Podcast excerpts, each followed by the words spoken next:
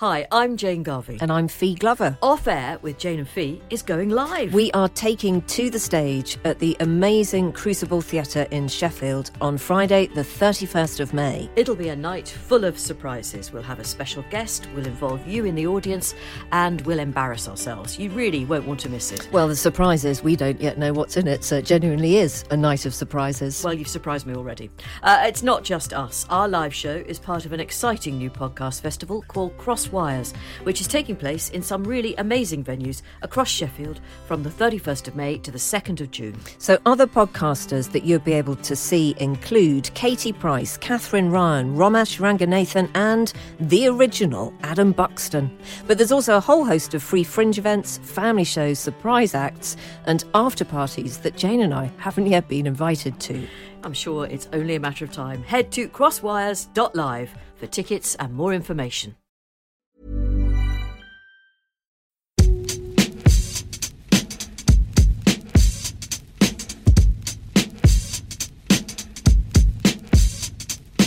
Hello and welcome to the Game Podcast from The Times. I'm Gabriel Marcotti and I thank you for joining us. With me in the studio today, I'm absolutely delighted because uh, finding time in her busy schedule, some 24 hours after appearing on Sunday Supplement, it's Alyson Rudd.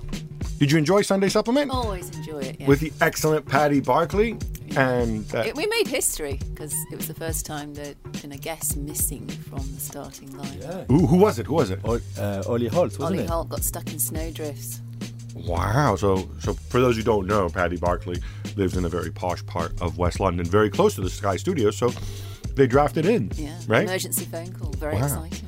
And also joining me in the studio, it's the excellent Julien Laurens. Now, later on, we're going to be debating the backlash to the new TV deal. Backlash? Is there a backlash? Is there a new TV deal? No, there Why? not There's just a bunch of proposals.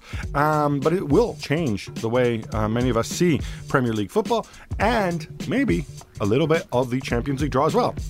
But there's only one place to start, and that's at Old Trafford and the Manchester Derby. Alyson, before we actually get into the match itself, before the game, everybody was was speculating on how Mourinho would approach this. Obviously, no Paul Pogba, no Eric Bailly, Phil Jones apparently fit enough to be in, on the bench, um, and people were like, "Is he going to erect some massive Mourinho wall? And is he going to be down negative?" And then you see the lineup, and you see, "Oh look, he went four at the back. He's got okay." Lingard in for Pogba, which might not be the most exciting thing in the world, but you know, it's it's a four-three-three. Um, but just because you have more attacking players doesn't necessarily mean you're going to be more attacking. W- was his intent to go and try to be more attacking, and City just kept the ball forever? W- Was that the idea, or do you think actually the first half or the first 40 minutes until the goal unfolded the way Mourinho planned? No, I don't think he was planning on doing something remarkably attacking at all because from the word go, the team, the Man United team, was set up to stifle and contain and be scrappy and disrupt City's rhythm.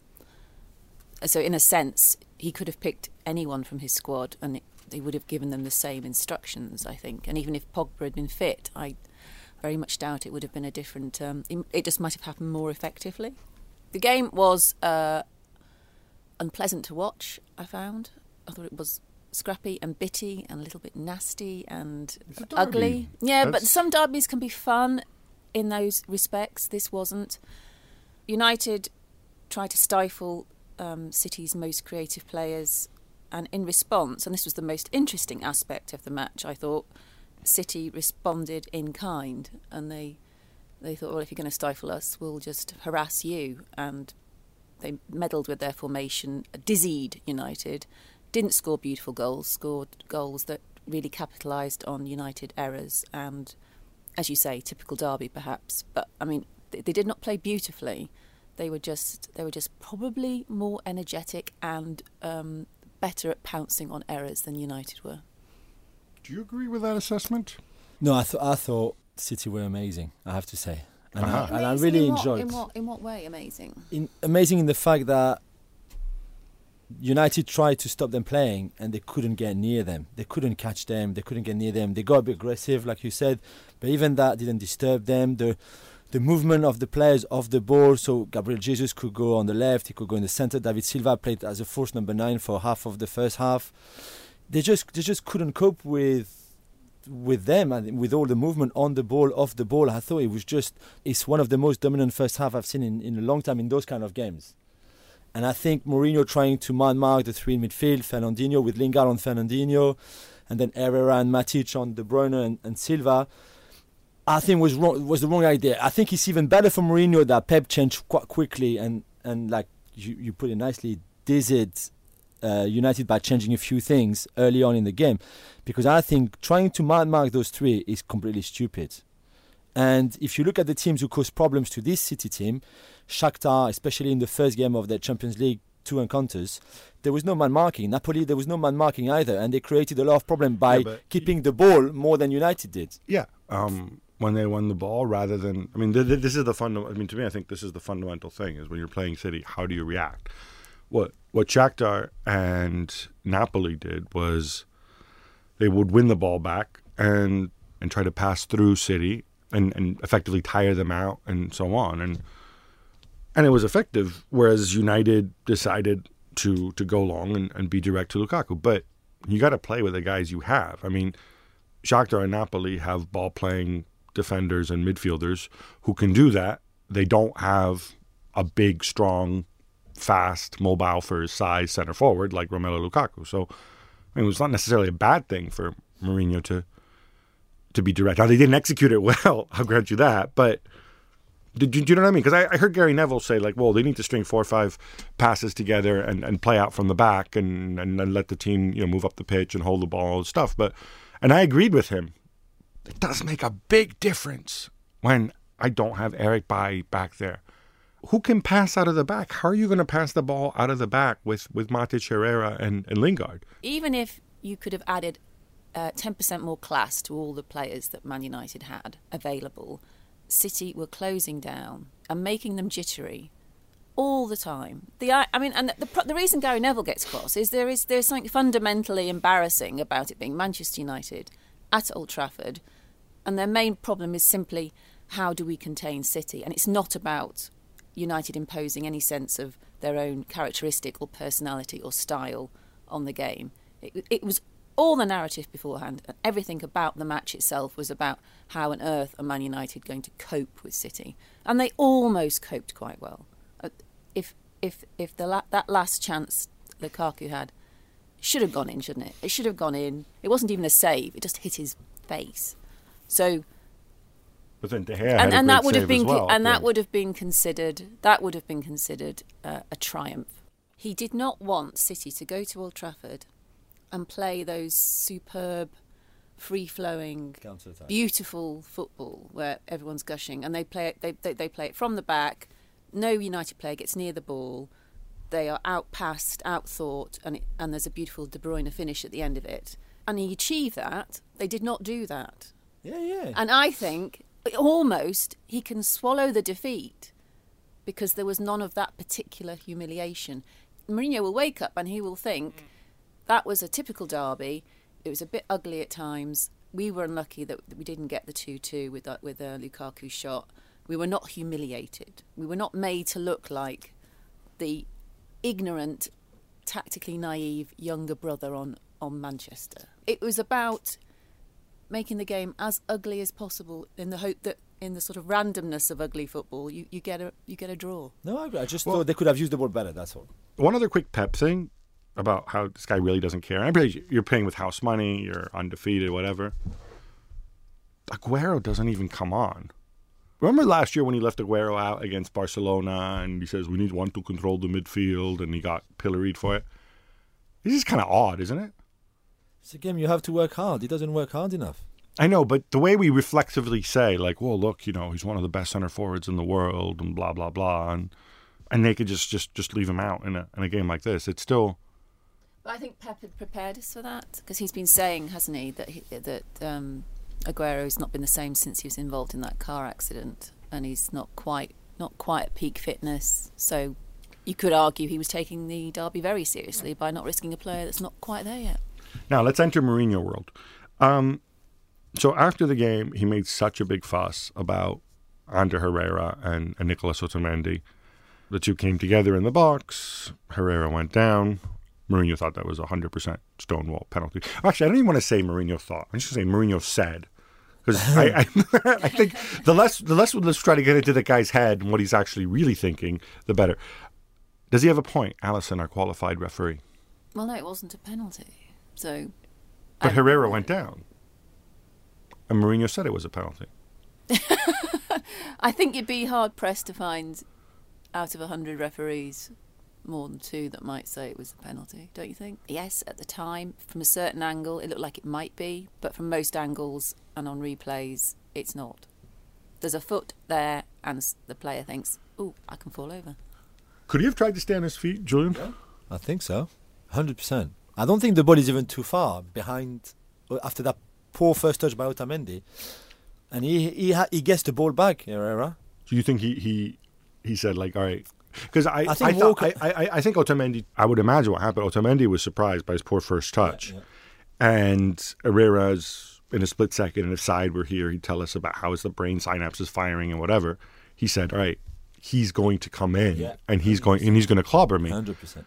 And then Otamendi just pulls out just enough. Hindsight, twenty twenty, he could have he could have stayed on his feet, Yeah. right? And he could have maybe even had a shot on goal. If if his mind works in, I, God, I've got the ball back in the box. Yeah, I've got the ball back here. I'm in. Instead Yeah. of thinking he's going to come for me, which which most people would probably think as well. Any of us, whatever level, you're playing with your mate, you think, oh, he's going to club me. Well, you would think so because especially after after a mistake, you know, your first instinct is like get the ball away. You know. especially in that area. Yeah, in You- that area, yeah. you, you, you would go for it. All right, so Mourinho's just wrong and making excuses. Yeah, is that what you're saying, Alyson? I don't. I don't know why he says it. He may believe it. It may be when you're the manager of Manchester United, you do see things through a prism that way. Right. What about Mourinho's point about City being protected? Blah blah blah. Yeah, this is just all stuff we've seen before. It doesn't really matter. Yeah, The gods of ignore it. football, he says. Gods of football. Um, all right, the tunnel incident. Now, I'm only going to go by by what our excellent Paul Hurst and others have reported. Um, by the way, again, I, I'm going to reveal how the sausage is made here. Okay, so Paul Hurst was not actually in the tunnel to witness all this. Neither was any other reporter. Okay, so what happens is this incident occurs, and then press people from both clubs go and get on the phone with reporters and they give their version of events and reporters have to kind of decide who's kind of slightly being Pinocchio, who's not being Pinocchio, if they have relationships with members of staff or players. They may get some more information and that helps form a narrative. And that's why if you read the piece, there's so much uncertainty about what actually happened. Now, I'm going to piece together as best I can. Please correct me if you have information because I have not read every single daily newspaper because there's some daily newspapers in this country I don't like to read. But as I understand it, the door to the city dressing room was was open and they were playing loud music and celebrating boisterously. At which point, uh, Jose Mourinho may have approached the door and said something which Ederson did not take well. Uh, Ederson, who was standing in the doorway for some reason, because I suppose he's he probably looks more he's guarding the door. he's more looks more like a bouncer than most uh, uh, than, than most city players. Um, things got heated. There was an exchange. A bunch of people got got involved, and there was some sort of melee. Arteta was seen with blood on his face. Mikel Arteta, who of course is a is an assistant to uh, to Pep. Somebody threw a milk carton, which may or may not have hit Jose Mourinho. Certainly, much was made of the fact that Mourinho actually afterwards went and uh, faced the cameras, and there was no sign of the offending milk at that point. which you know, I'm kind of thinking to myself, gee, might Mourinho keep more than one jacket at Old Trafford? Possibly. Uh, I don't know. Um, I'm assuming the FA will investigate this, right? But because by all accounts, this was much worse than Pizzagate. There's also a report that Mourinho used an expletive uh, and shouted something very. I mean, he was arguing with Ederson in Portuguese, and again, this is this is what's being reported in the Yeah. newspapers. And then all of a sudden, he switches to English to say very loudly, like "You will obscenity, show respect," something like that. And again, and maybe I'm I'm spending too much time analyzing Mourinho's mind, but I'm wondering something like that kind of makes a statement. It's almost like a, you know, you, all of a sudden you blurt it out in English so loudly, and then you know that whoever whoever might not have known there was something going on, comes over, and then you know Lukaku comes over, who's who's bigger than than again the entire City team, and bigger than Ederson too, and then it kicks off. It's it can be a way to galvanize your team, right, after a defeat, and and, and maybe create the siege mentality we hear about, or or whatever. Oh, well, I yeah, that's a good point. Actually, I hadn't thought of it that a- way. But doesn't anyone think it was slightly lacking in class for City to do the celebrations they were doing? They were. They, they already have the biggest entourage I've ever seen a football club have, and they were all there at Old Trafford. So you've got the celebrations in front of the crowd by City, which which doesn't fit well with what they then say afterwards, which is that you know it's a long way to go and we're not, we haven't won the title yet, and the players are all saying that. I mean, you don't. but by the way, but no one, did not no one, go over, incidentally. But you wanted all his staff, like 20 of them, to go over, but not him.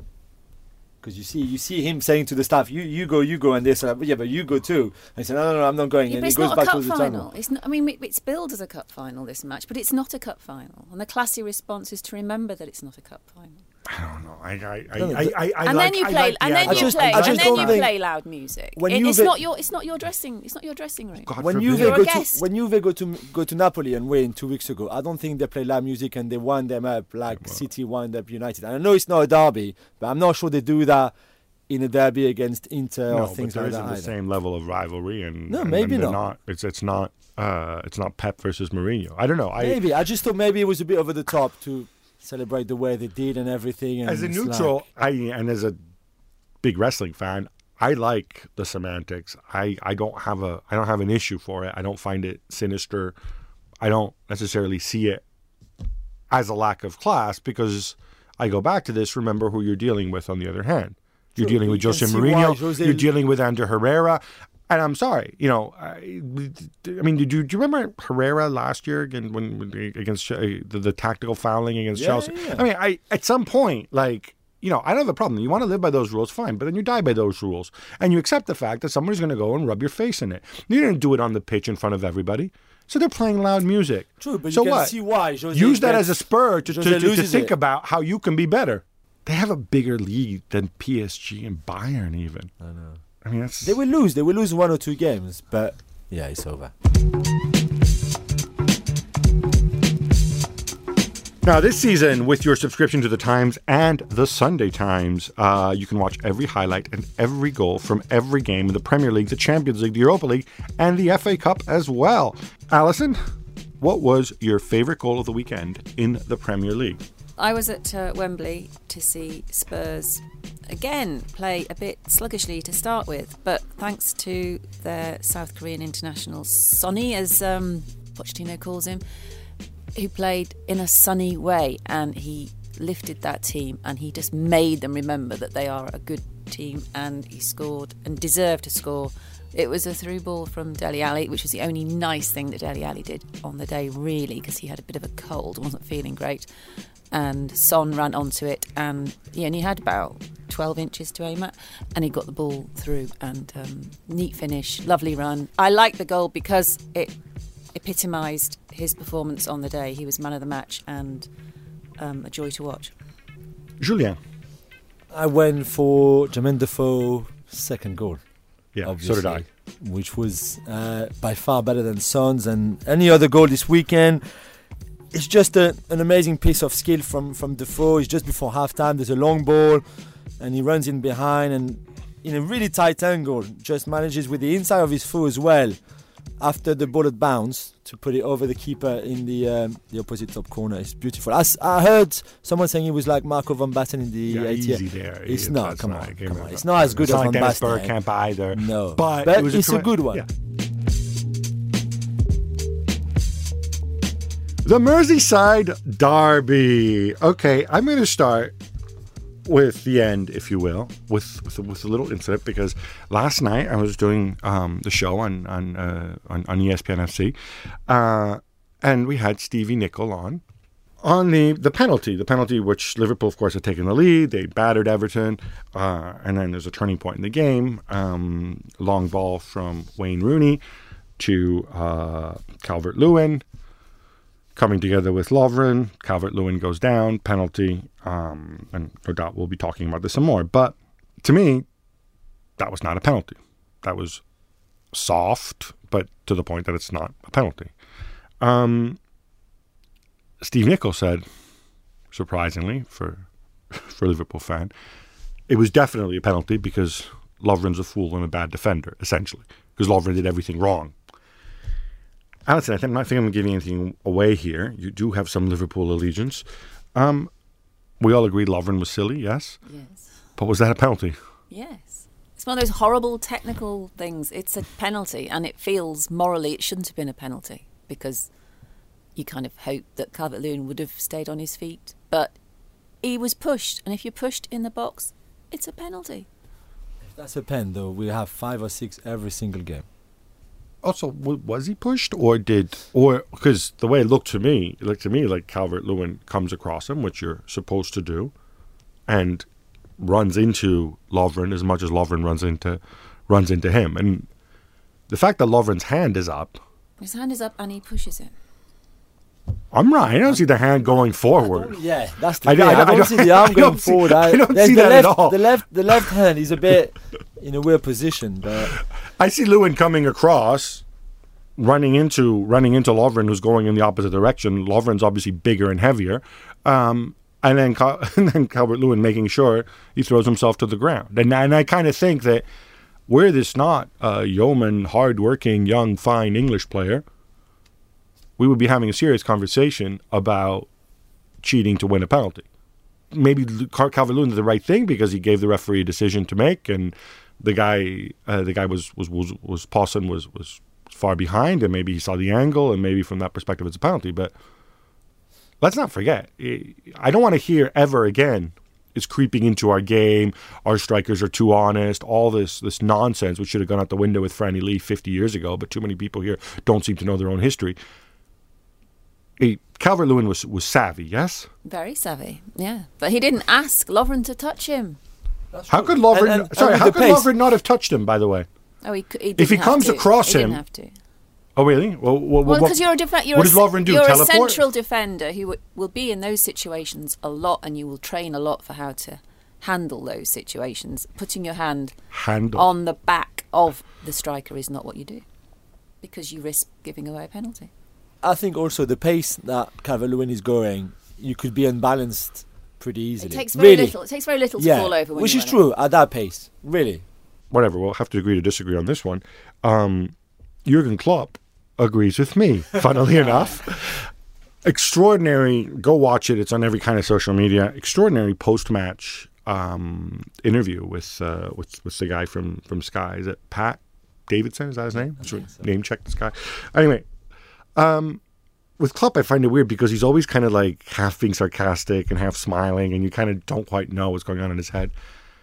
But I thought this was this was really extraordinary, and he really got he really got annoyed to the point that he said something I really didn't like. He says, "Well, I'm sorry, then we can't continue this interview because I can only speak to people who know a little bit about football." And then, to his credit, the Sky guy said, "Well, there's a bunch of guys in the studio who've played football very well for a very long time, uh, who actually think it was a penalty." And then Klopp kind of goes and says, "All right, well then, well then I'm wrong because everybody else is saying the opposite of me, so then I must be wrong," which again is uh, heat of the moment, whatever, but not his finest hour. Yeah, No, not his finest hour. And there's this. It's creeping into the game now that with the diving and cheating no, no, no. That man, dark arts by that no, that managers are bringing morality and aesthetics into the refereeing decisions. Is Klopp actually saying that because Liverpool were the only team who were attacking, because Liverpool were the better team, because on most other days that would have unfolded as a clear Liverpool win, that the referee had a duty not to award a penalty and make the result That's unfair? That's a really good point you're making. Carry on. it's it, it, but it, that, there, there is now this prism of we deserve something and not just talking about the penalty everything that Klopp said about the match was about about the, the morality of the negative tactics versus positive tactics whereas that's incredibly naive because if you are the better team what do you expect the opposition to do we've just had this long debate about what you know, you know United acting as the underdog, and that's slightly embarrassing when you're at Old Trafford and you're Manchester United. But Everton have had a change of manager, and Big Sam has explained um, he's going to have to apply strict tactical rules to this match to get anything out of it at all. And then Klopp A acts surprised that they are defensive, and B acts as if there is this divine right to win a game where you are the more attractive team. That's not football, Jurgen. Sorry. I think Alyson's right in the sense that I, I don't think simply because you have worse players you have to play bad defensive football. And I think bad defensive football doesn't work. And yeah, I'll tell you. And, uh, and look, evidence of this is the fact that if Lovren defends like a normal person, Everton go and lose that game. And if Mane passes the ball, they, they go 2 0 down and then they got to come forward and they could have lost this 5 or 6 0. So I don't, if I'm Sam, if I'm Allardyce, I don't go around taking credit for the draw because I say, wow, we got really, really battered. Not because we were defensive. You can be defensive and never concede a shot. That's being good defensive and negative. But they were defensive and they conceded loads of opportunities to to a better team. Um, but by the same token, he, he Alyson's kind of right though, right? I mean, the whole beauty of football is that we can kind of interpret it any way we want. And if you want to play the way Sam Allardyce did, if you think it's what's right for your team, you're entitled to do it. And it doesn't mean that it should influence a referee's decision at the end of the game. Yeah, no, that was silly from Klopp. But Sam got lucky on this one, and Everton got lucky on this one. Another Klopp-tastic point. Um, the six changes. He leaves Coutinho and Firmino on the bench. He starts Dominic Solanke, who I think was making his first ever start at Anfield and who has yeah. not scored in top flight football yet, I believe. You could also look at this as mean saying, wow, you disrespected the Merseyside derby by playing these guys. But Klopp would say, the guys I sent out there deserve to win. They created chances. They we could have easily won that game with the team I had out there, and that's a long season. And I don't need Coutinho and Firmino to beat this bunch of muppets, right? Well, And he's of, right. Yeah, yeah, no, he is, he is right. There was nothing wrong. So with there's nothing wrong with Nothing wrong changes? lineup. Nothing wrong with the lineup. Uh, Klopp has rotated. Ro- Klopp has rotated more than any other manager this season, so he's being consistent. Any idea that he's disrespecting the, the Merseyside derby, you could maybe bring that into the conversation if this was if this was the first time he made more than one change. But this isn't. This is what he's doing at the moment. This is how he's keeping Liverpool fresh because they play a high intensity game and he needs to rotate his players. And they played well. Nobody, when they looked at the lineup, said, "Ooh, why is Lovren playing?" And Lovren's the only. Well, other and Mane, were the two players who made two very bad mistakes, but no one said they shouldn't have been playing. There's a false logic there to say the lineup was incorrect. Liverpool, in every way a manager can arrange it, did everything right to win that game. You can't legislate for your centre back giving away a penalty. You can't legislate for Mane not passing the ball when there were three players queuing up to score.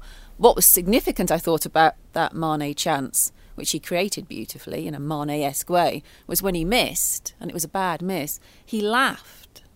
He looked amused because it was such a one sided game. He didn't think it was going to be a significant miss. He thought, well, we'll have another 20 of those. It was that kind of game and it was that kind of freak result.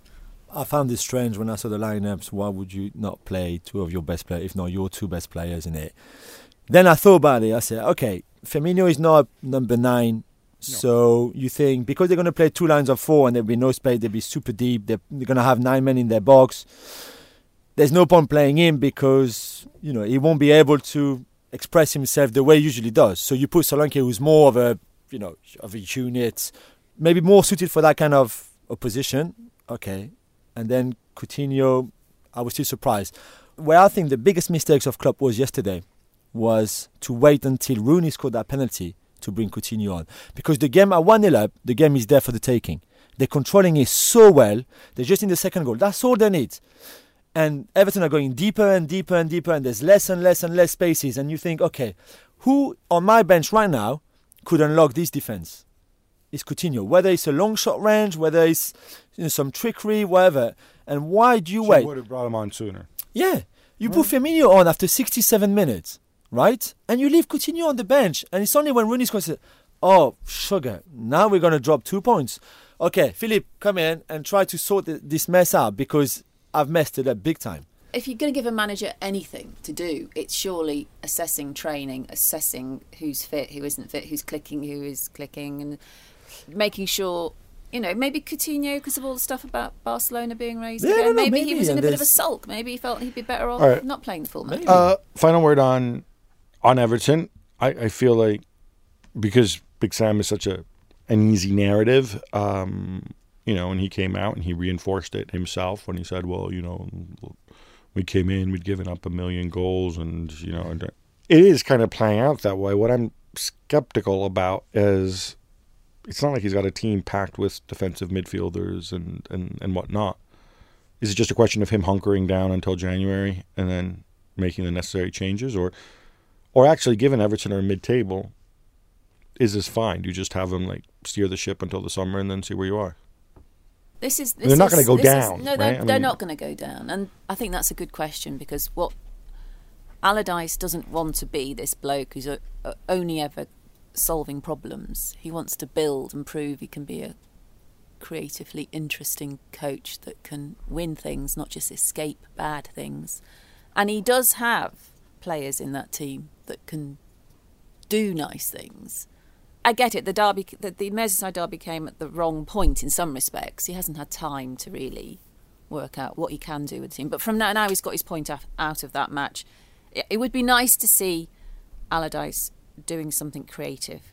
With I don't just mean they play creatively. I mean I, I want to see him thinking creatively about how he utilises that team. I mean it was a bit wacky to play Rooney and Sigurdsson as wingers. I mean they were playing wide. I mean that was bizarre, but interesting. I mean I would hope that he would be able to to push Everton on and on incrementally, tactically interesting, so that come the summer, Everton are happy to give him money and think maybe this is a manager who can eventually get us Champions League football. the Premier League television rights uh, for for the next three year cycle are up, and they announce what the different packages are, and it's going to be more than half Premier League games will be will be televised, and from what I can tell, in terms of the way the packages are, there will be football on on Saturday evenings, and on certain midweek rounds or bank holiday rounds, every single game will be will be on television. Does this matter? Is this clever? And and I, the reason I, I go back to this is I've lived in this country a long time, and I'm always sort of fascinated a little bit by your foibles. I'm old enough to remember when ITV had the uh, the rights to to Match of the Day, and they decided to to rather than putting it on at ten o'clock, they said, "Hey, look, children like football too. Why don't we go and put it in prime time?" And everybody freaked out because there's all these traditional shows that you people like to watch on television. And this is a long time ago, though. Do people even watch television anymore, other than other than live games? And if that's the case, why not put football on Saturday night? I mean, do you think there's going to be this level of, of debate about it, about the changing to the great British habits, or I don't, I don't. I don't think there's. Um, I'm not bothered about whether this affects a program like Strictly Come Dancing or ITV are going to have Dancing on Ice back again. I don't think it matters. And you know, there, uh, last night was the final of I'm a Celebrity, and they, they had nine million people voting on that. I just don't think those sorts of shows are under threat from anything. What, So what, not- but no, but but you're right. We are changing the way we watch things, and I'm scared that we're going to become a world where the next generation of football fans only watch it on their tablets and don't even think about going. And if nobody goes to a football match, there's no point watching a football match. Why wouldn't you go on Saturday evening? What, what What's the problem with a Saturday evening kickoff? Do you think? Well, it clashes with Barcelona and Real Madrid for a start? But sorry, No, because it because it's easier to because it's easier to watch it on your tablet. But then it's easier at four o'clock on a Sunday afternoon and uh, twelve thirty on a Saturday. Yes, but Sat- you don't. Saturday. You can't watch it on the telly at three o'clock. And there is still there are still families where the parents think, ah, it's three o'clock on a Saturday. That's earmarked as going to watch football But because there's no the school. case. There's no school. Even those kids who have to go to school on Saturdays only go Saturday mornings. Saturday afternoons are the time you go out to watch sport, whether it's rugby or Yeah, but there will still be Football or three o'clock kickoff. No, yeah, of course. There's still- but but the, the impetus to want to go. I know a whole raft of kids who don't. They used to care a lot. Oh, I think I think I might have tickets for the match. I might have tickets for the match. No one cares anymore. There's going to be an imbalance between what you have access to on your phone and your tablet, and maybe your television. That's going to become an obsolete thing, isn't it?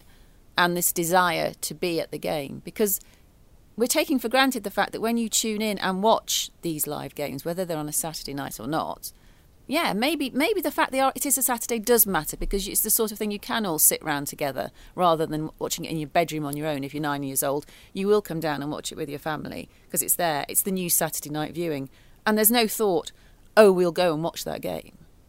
It's there. It's just so easy to watch it. But you expect there to be loads of people in the crowd singing songs and to be working out, ooh, what's that Christmas jingle they're singing? And oh, that's really funny. There'll be nobody there. There'll be nobody we should, there. We should try to make it harder for people to watch football.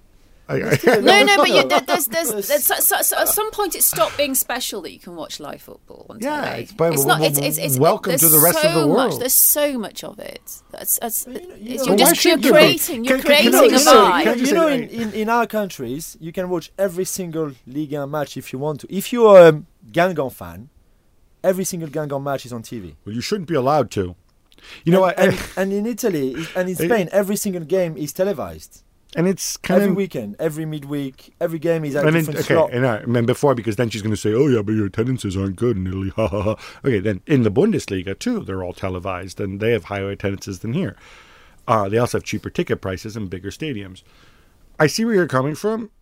I also kind of feel that the fact of the matter is, there's a lot of people who cannot afford to go to football matches, and there's a lot of people who can't go to football matches because they have other family commitments and whatnot. And I think you made a good point about Saturday night. You know, most people are at home, sort of between seven and nine or ten o'clock. Most normal people, and that is a time when when football becomes accessible to you. You know, this this conceit that like, oh, but you have to go to games. Eh, games change. It's not like, it's not like back when I remember in the, the late 80s, you could pay five pounds and you could go watch a, it wasn't the Premier League back then, football hadn't yet been invented, but you could go and watch a top division game in London. And you can't do that now. For a lot of people, it's simply out of reach. And not to mention the whole idea of going to away games, which, you know, for a lot of people gets expensive and it's difficult and, and whatever else. And they have childcare and relatives, and a lot of people work weekends. The Saturday night thing it's an added disruption if you're if you're a really keen fan and you want to go to matches saying to your family oh I'm not around Saturday fans I'm not around harder. Saturday night. I'm not around Saturday night because I'm going to the match and, and your family are going to say oh but on Saturday night Saturday night we were going to do this or we were going to do that together It's, it's basically the, to mm. to increase the TV rights and the money coming Yeah, from. of course. You know, they had to find another slot. I thought personally that more maybe attractive in some other markets in, in, Yeah, in North yeah, and South course, America. Yeah. no, no question about so that. fair enough. But I still think there's good things about it as well. Having Saturday night games and Gab and I again grew up with Saturday night evening games, which you know is great. The the, the Juventus Inter Milan game was on Saturday, which was the biggest game in Italy this weekend. For example, was was at prime time Saturday evening. And in, you know, for us, it's more in France. It's more the Sunday night, but we, we used to have Saturday nights as well. Where okay, this is the biggest game, and the biggest game has to be on prime time at the biggest day of the week, which is the Saturday. I, well I don't know I just I just think it, requ- it, here in England it requires a change of mindset yeah, no, of really course, because, because you, what you have in that. families who like football I'm thinking about going forward what this means to the way yeah, we watch no, football course. you're going away to even a home match. You, you, you might come home late from the if you've attended it, which will affect the knock-on effect of playing Sunday morning football in this country. It's just not Yeah, part of our tradition. When you see the I don't like change. A lot of people don't love. like yeah, I think that's Alright. more English. I That they think, don't that's, change. I think that's quite evident. Um, now, while we were taping this, the Champions League draw came out. Now, I do not know what it is because I specifically asked our our producer not to tell us. Um, Julien, however, has been fiddling with his phone. No, no, no. So I promise you, don't know it's on it's on uh, air flight mode, uh, flight mode or whatever. So I'm, I'm actually going to write Alright. down what producer Charlie. Okay, so this is what we're going to do. Now, Charlie's going to read me the fixtures, and I will repeat them, and you guys can, like, you know how, like, an FA Cup third round draw, which is also exciting. You guys all write it down. So, Julien, I will deputize you to write down the fixtures. So, Charlie, please commence. Juventus versus Tottenham Hotspur. Ooh, that's a good one. Second leg at Wembley. Oh, Basel versus Manchester oh City. My word. If they even start getting luck in the draws, I mean, come on. Mourinho's right. They are protected. Come on. Clearly. I was hoping PSG for Basel, but Basel for PSG. FC Porto versus Liverpool. It's an interesting one. Very good start of the season, Liv- uh, Porto. PSG. Sevilla Come on, PSG. Oh, versus Manchester United. the gods of football, they're good for Jose as well sometimes. Exactly. How bad was Sevilla this weekend? My goodness. Oh my god. Real Madrid, No way. No way. No! Paris Saint Germain. Oh. Come on, now or never, man. Yeah, I mean, it's it's a shame for them. It's a they great wanted the treble. storyline, They wanted yeah. the treble. It's a shame for Real Madrid. Ooh. Shakhtar Donetsk versus Roma. That's another good one. Oh, wait, should it be like the this UEFA guy? Versus AS Roma. Chelsea Oh, Chelsea Barca then, no? versus Oh. Barcelona. FC Bayern München Besiktas. That's the one no one is going to watch. against Besiktas. Oh, Bayern, the gods of football, they're good with them as well. Yeah, okay. So the gods of football were basically mean to the two big Spanish teams, and they were good once again to the English sides. Apart from Spurs, yeah. No, no. You- Well, after after the game on uh, Saturday, midweek, Danny Rose said that um, Pochettino would, would much prefer a tough a tough draw. So I said to him after the game, "Is Danny Rose right? And why on earth would you want the toughest draw you could have?" I'm not saying that is the toughest they. Well, it's one, amongst one of the toughest yeah, ones they could sure. that, that were available to them in the draw. And but Pochettino was hilarious. He was going, "I'm very brave. I only like playing big teams." But then I said, "Well, come on, d- some detail to that." And he said, he sort of admitted if it's a big team, they'll get a bigger crowd at Wembley. The crowd will be up for it. They'll give them support from the word go. There'll be no assumption that they're going to win. They've struggled Spurs with, with that sort of vibe at, at a big stadium. That oh come on, you're supposed to win this easily, and that's why they've Yeah. been getting draws against the likes of West Brom at Wembley. Tottenham need the way they are set up now and the way they're coping with Wembley. They need there to be a glamorous side that, that, that where they can be sort of half considered the underdog to lift- lift their Real game. Madrid And- and Dortmund. Tell you what, And the proof is that they top their group with Real Madrid in it. See what? Right now, Juventus aren't playing particularly glamorous football at all. But, But- yeah, but it but, come it doesn't- February, it in can be- no, of no, no, in of course, no, no, no. I take your point. it. Yeah, no, no, no question, no question about it. Real Madrid against PSG. is That's the whole- tie of the round, yes. Yeah, I think so. Followed think by Barcelona and Chelsea. Yeah, and then you. Lionel Messi hasn't scored eight games against Chelsea. I'm reliably informed. Wow. Good thing they don't have a guy like Luis Suarez, who of course Mm. has scored plenty of goals against Chelsea. So Yeah, although this season, Barca are not playing that well. the- You know, the top of the table. no, they're, and they're playing. They're not playing well at But all. they're not playing well at all. They were poor again. Uh, I, I thought really poor this week. I mean, I know they hit the woodwork and stuff, and Villarreal are a good time, but Villarreal Yeah. had like five starters out, and they still And- really struggled. A red as well, yeah. I mean, again, there's a lot between now and when those when the first leg of those games is going to be played in February. A lot of things can happen. You know, injuries, form can dip, form can pick as well. You can have new signings. You can have a lot of things. But there's a lot of interesting ties in there. No? Right, enough of that. How about some quick hits? Chelsea fall again 1 0 to the power of David Moyes, and Antonio Conte says their title challenge is pretty much over. Alyson, would you like to tell me why Conte would uh, come out and say that at this stage, or would you rather celebrate Moisey, or both?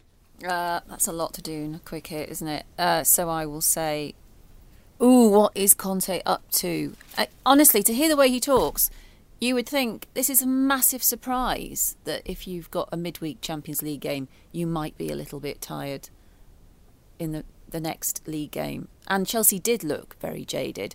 He won't rotate much, though, and it's peculiar. They're over reliant on Hazard. Hazard does tend to really pick his games, doesn't he? In the Champions League, he always plays well, and I don't think he always chooses the best games to light up in the Premier League. Arsenal have a horrendous start against Southampton, but then somehow get back into it to grab a point. Julien, we've praised them of late. Um, this is bad Arsenal reappearing, yes? Yeah, it is, especially defensively. I mean, they hate those early kickoffs, whether it's a Saturday or Sunday, doesn't make any difference. And we saw how bad they were early on in that game.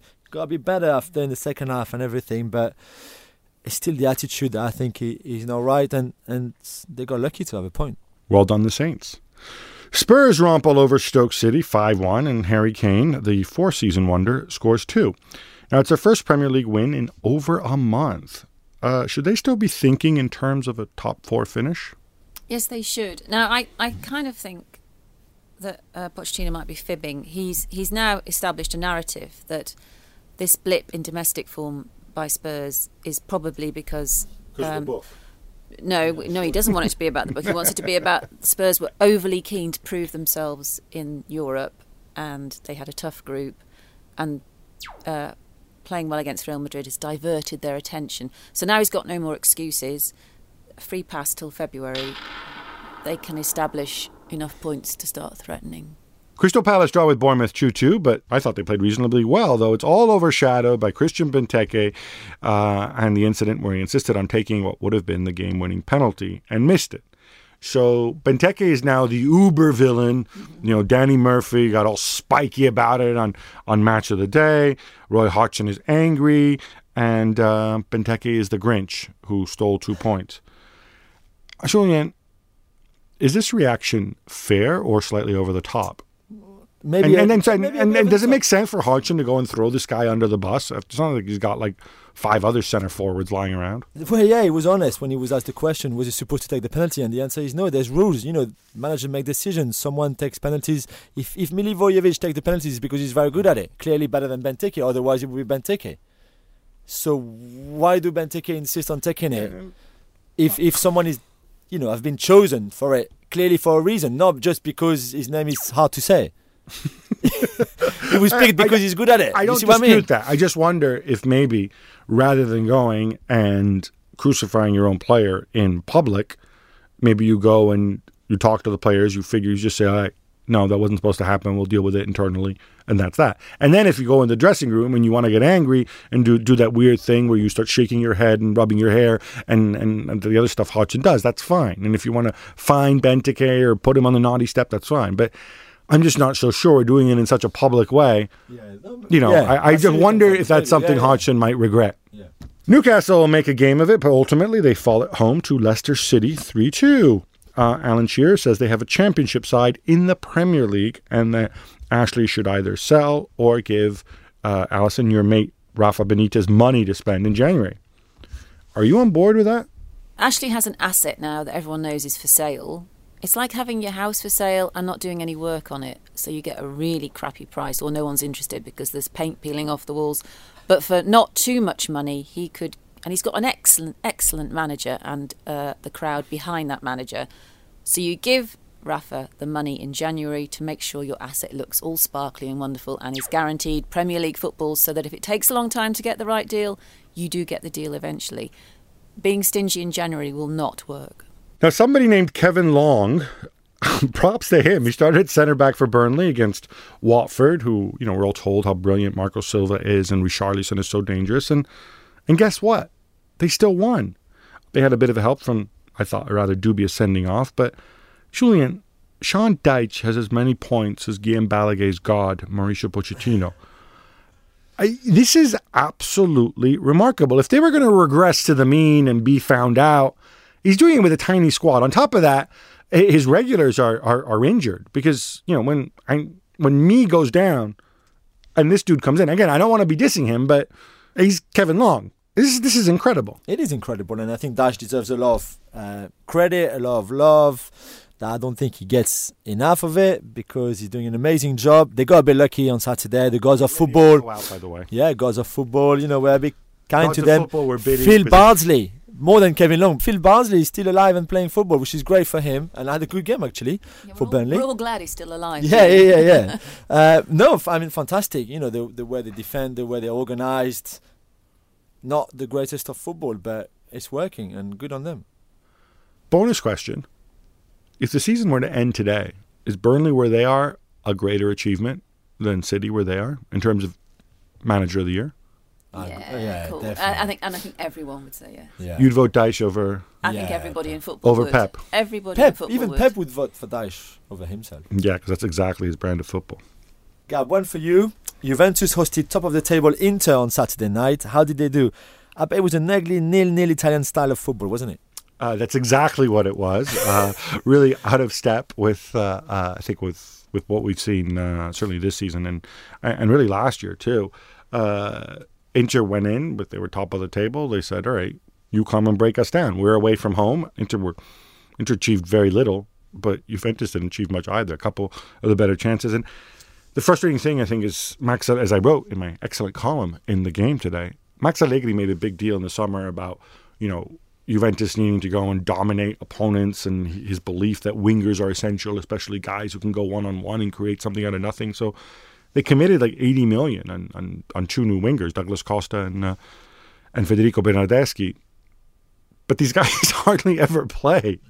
Uh, and when they do play, they don't play well. Uh, and they were both on the bench. They didn't come on. And Paulo Dybala supposedly wasn't 100% fit, but he only came on the last 15 minutes. And yeah, I don't know. I if you're serious about this, about wanting to go and really take the game to the opposition and dominate them, you need to play your skilled players and, and you need to play better. And so I think it's as simple as that.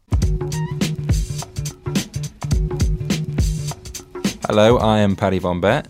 And I'm Charlie Scott. And together we are The Sweeper, The Times' fantasy football tipping service.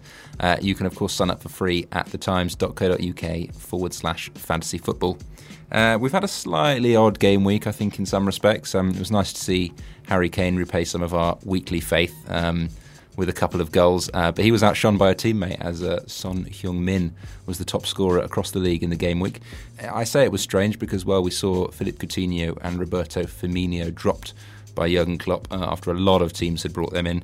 And we saw Chelsea draw a blank as well. Um, we know Eden Hazard's been very popular recently, so too Alvaro Morata. So it was um, it was quite tough work out there.